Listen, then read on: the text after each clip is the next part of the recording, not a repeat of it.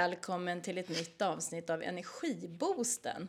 Idag är jag extra glad för jag sitter i Spanien och jag har ingen mindre än fantastiska Martina Haag här som gäst idag. Välkommen Martina! Tack så jättemycket! Så hur skulle du vilja beskriva dig själv? Vad, vad jobbar du med? Vad gör du på dagarna? Ja, eh, jag har ju lite olika jobb eh, som krokar i varandra. Eh, I grunden så är jag väl mest författare och skriver böcker. Oftast romaner, ibland några kokböcker. Eh, men sen så har jag också skrivit en del filmmanus. Och ibland så sätter jag även mig själv i huvudrollen i de här filmmanusen. Så jag är också skådespelare då och då. Och det är väl de tre vanligaste arbetsuppgifterna som jag har. Ja. Så filmmanus, bokskrivande och skådespelare. Spännande. Om, eftersom vi ska prata om energi nu så undrar jag ju såklart vilket av de här jobben tycker du att du får mer, mest energi av? Ja, det är ju en kombination. Det, det finns, alltså bara det här när du skriver böcker. Jag skulle förklara för min unge hur det är att jobba som författare. Och det, jag sa att det är precis som att du leker med Barbiedockor, men att du får betalt. Alltså att man bygger upp världar, man hittar på olika saker som de är med om och sen så kan man fakturera. Eh, och då när jag skriver bokmanus så har jag hela tiden någonstans i huvudet, gud vad kul det ska bli att spela in det här sen också. Så att ofta så liksom blir det först bok, sen manus och sen filma.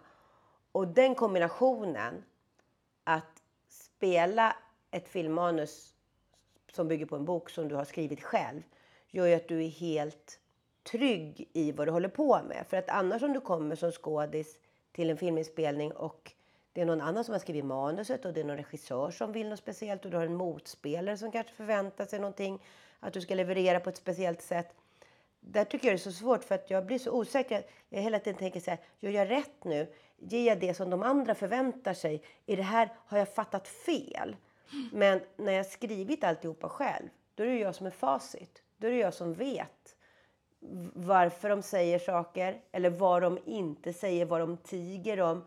Sådana saker. Så att det, jag kan verkligen rekommendera att skriva dina egna filmroller. Det är, det är det bästa. Tack, det ska jag satsa på. ja, jag, har ju, jag har ju verkligen den stora glädjen också att få, ja, dels har jag ju läst alla dina böcker och tycker de är skitkul verkligen. Men sen har jag också den stora glädjen att få faktiskt sitta och lyssna på dig när du, när du liksom kläcker dina, alltså jag, jag är så imponerad av din fantasi. Jag skulle, jag, jag, jag tycker att jag är kreativ och sådär, men liksom din fantasi går långt utöver mina gränser kan jag säga. Och det är väl därför det också är så roligt att lyssna, för det är så oväntade saker som händer. Och även när jag läser såklart, jag har inte lyssnat på alla böckerna.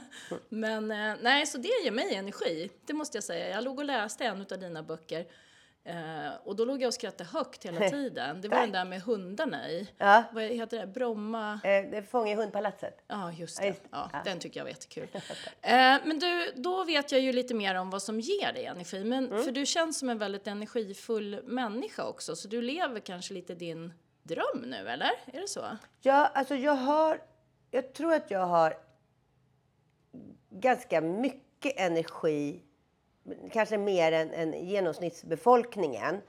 Men sen kan jag också bli otroligt trött. Så jag måste få vara själv och liksom så samla på mig ny kraft. Så det är inte så att jag är som ett litet självgående atomkraftverk som aldrig tar slut.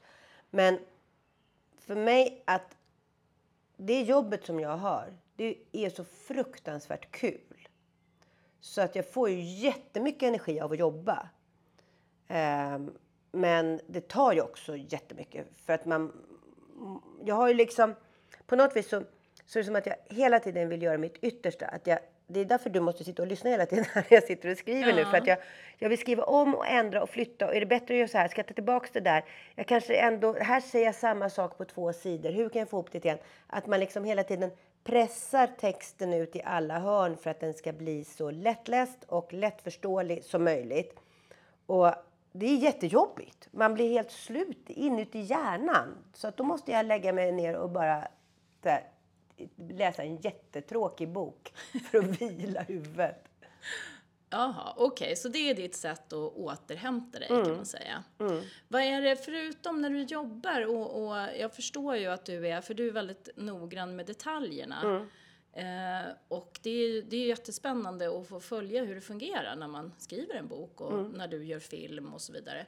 Eh, för det, det är någonting som inte jag jobbar med dagligdags alls. Mm. Eh, men, men jag tänker att jag vet ju att du gör andra saker också. Du träffar ju mycket människor, du har roligt och mycket vänner, och åker båt är ju en mm. sån grej. Mm. Hur, vad, vad händer liksom om du känner dig så här trött i huvudet av att ha tänkt en hel dag? Ja. Hur, om du liksom kan välja mellan att gå och lägga dig och vila på soffan eller sticka ut med båten? Sticka vad... ut med båten. Alltså det är ja. mitt happy place, den här båten.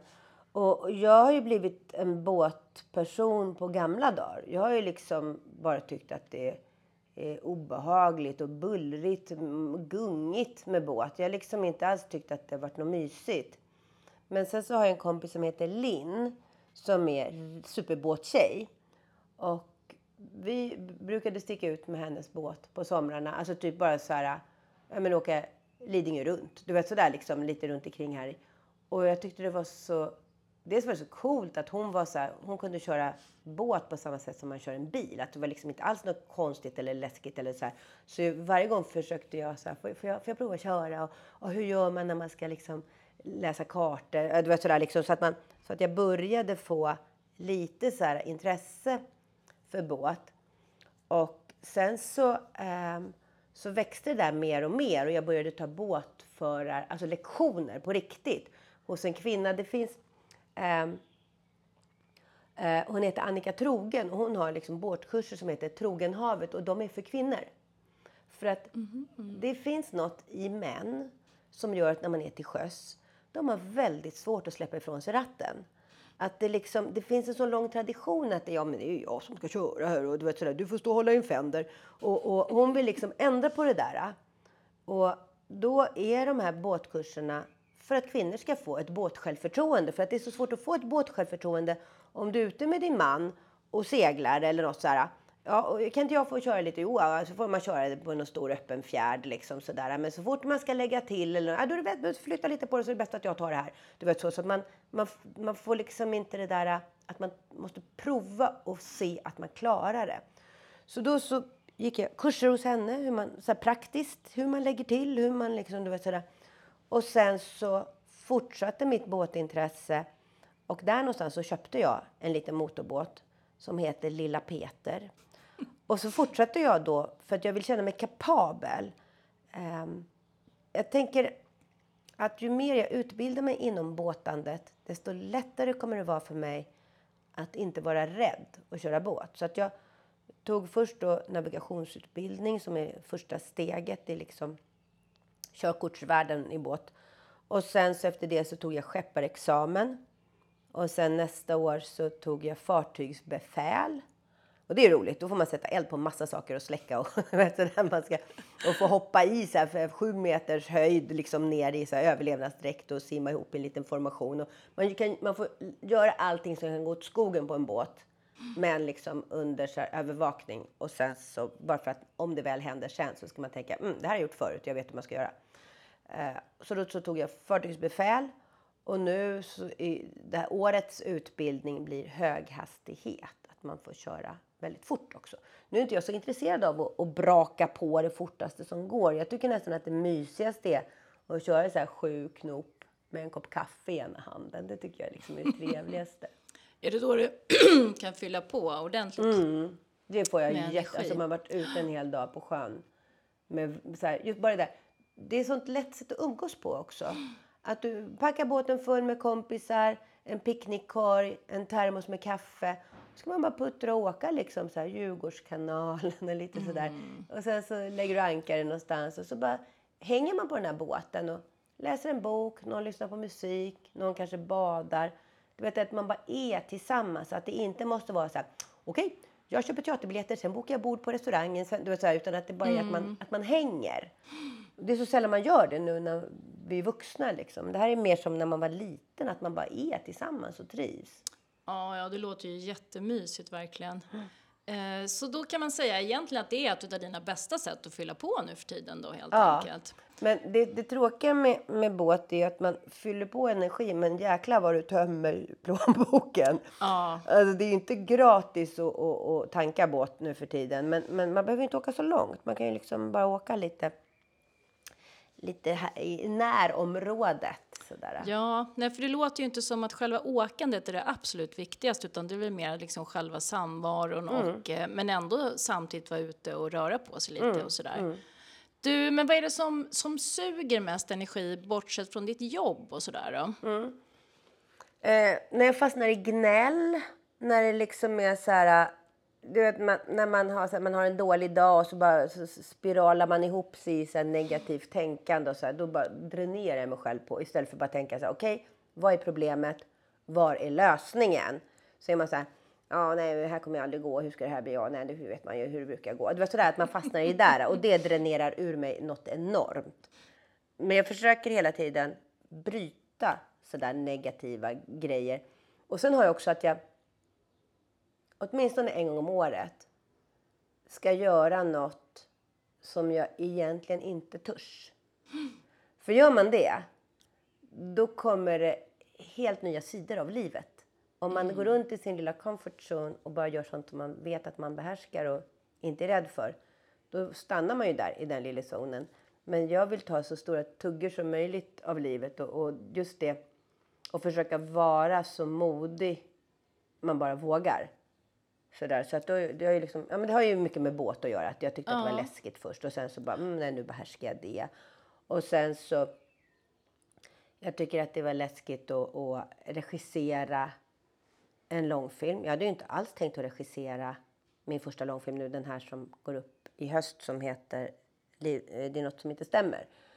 Som bygger på två böcker som heter Livet går så fort och så långsamt och det är något som inte stämmer. Som jag också har skrivit och som jag har gjort manus på tillsammans med Peter Arrhenius. Och när vi skulle eh, skriva klart den, då började jag tänka så här, kanske jag ska regissera. Om inte nu, så när? Jag har ju filmat massor förut och varit på andra sidan kameran men jag har aldrig regisserat förut. Och det där har jag haft sån jättestor respekt för och verkligen inte vågat testa. Så bara okej, jag vågar inte, då gör jag det. du vet så. Men det gick faktiskt väldigt bra. Det, var, det kändes som att jag var på rätt plats.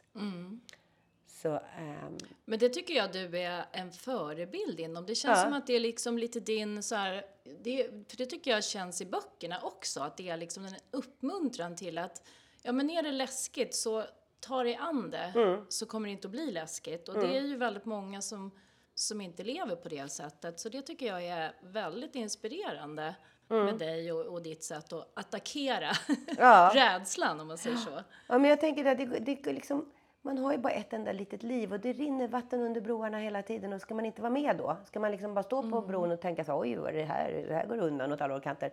Det liksom är, det finns ju så lätt att man dag läggs till dag och så plötsligt har det gått ett helt liv. Och jag tänker att det där, gör sånt som du inte vågar. Och sen också ett annat mantra som jag har tagit från Lill-Babs faktiskt. Aha. Det är, nu skriver jag väl om det lite grann, men just det där. Har du en jobbig grej framför dig, till exempel jag menar, en jättedisk eller ett telefonsamtal eller vad det är. Gör det. Alltså det där som all energin som går åt till att skjuta upp det. Och nej men jag tar det imorgon. Nej men oh, gud känns inte bra. Nej men jag gör det sen. Och, du vet så. Den energin är så mycket mer än bara sätt igång, börja med skedarna och så slutar du med kastrullerna liksom. Så har du tagit igenom den här disken eller vad det är så här. Ja. Ehm, Ja, det där är verkligen fascinerande och Ja. glädjande att du säger det. För det är verkligen så att vi slösar väldigt mycket energi på saker som, som när vi väl gör dem inte alls är så energikrävande Nej. som det har varit att tänka på dem. precis, man bara skjuter upp det liksom. Det är Ja. 100 poäng energi och sen så när man väl gör det, då var det 3 poäng energi. Ja. Och sen också som du säger det här med att eh, ja, men när man själv går in i sin liksom negativa spiral och Mm. att man suger bort sin egen energi. Mm. Det är ju också helt galet. Men, eh, men vad, var vad säger du till dig själv då, då för att komma ur den? Har du något trick? Nej, det är inte så att jag, har så här, att jag hoppar tre gånger på stället och då har det ändrat sig. Men jag, jag försöker liksom påminna mig själv om va, va, vart leder det här? Vad händer nu? Det här är bara massa gnäll. Så här, sluta gnäll. Och också försöker jag vara på min vakt med gnäll överhuvudtaget. För det är en sak om jag säger så här, oh, aj, aj, aj, oh, jag har så ont i foten här, oh, det är något skavsår. Och du säger, ja men du, jag har ett plåster. Då har ju gnället lett till någonting. Men om man bara gnäller för att man har något gegg i sig och man vill få ut det. Det är som att man sätter gegg på sin omgivning. Och eh, jag har, det finns liksom så här att man kan ha, att man bestämmer sig för, jag och en kompis gjorde det. Idag ska vi ha en totalt gnällfri dag. No complain day. Och du fattar inte vad man, om man har det, och och man måste, man måste säga det högt så att det liksom inte bara är så här, man tänker man ska gnälla mindre. Men vi bestämde så här, idag ska vi inte klaga på någonting. Och det var liksom sådär, man var såhär, hej god morgon, god morgon, har du sovit gott? Jag har sovit intressant. det var liksom istället för att säga, nej men gud det var någon fågel som tutade och så här. Att det är så lätt att hamna i det där hela, hela, hela tiden.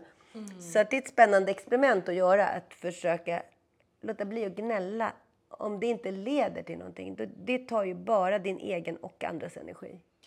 Vad spännande. Då tycker jag så här, för nu har tiden gått. Det är så himla Mm. roligt att prata med dig. Jag, jag måste få göra det fler gånger Ja, känner jag. jag kan komma tillbaka. Eh, och jag tänker att det som jag skulle vilja då, du får inte välja själv vilket energitips du ger den här gången.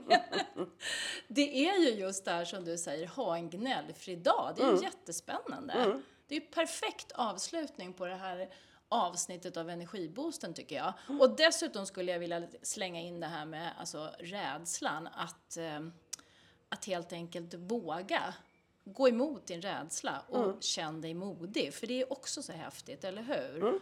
Ja, Så, det kan jag verkligen skriva och sen, ja, vi har ju ytterligare ett energitips som du gav, om vi ska sammanfatta det här. Mm. Det var ju det här att gör det du ska göra istället för att gå och slösa energi på att tänka på att du måste göra det. Så det är liksom tre energitips. Yay! Ett, var modig. Två, gör det du ska göra utan att vara rädd. Mm. Tre, ha en gnällfri dag. Ja. Jädrar alltså, det här blir grejer. Så lycka till där ute och tack så jättemycket för att ni har lyssnat och tack så jättemycket Martina för att du ville komma och dela dina tankar och ja, allt som du har berättat idag. Ja, tack så mycket för att jag fick komma hit. Tack, tack. Hej, hej! Hej då!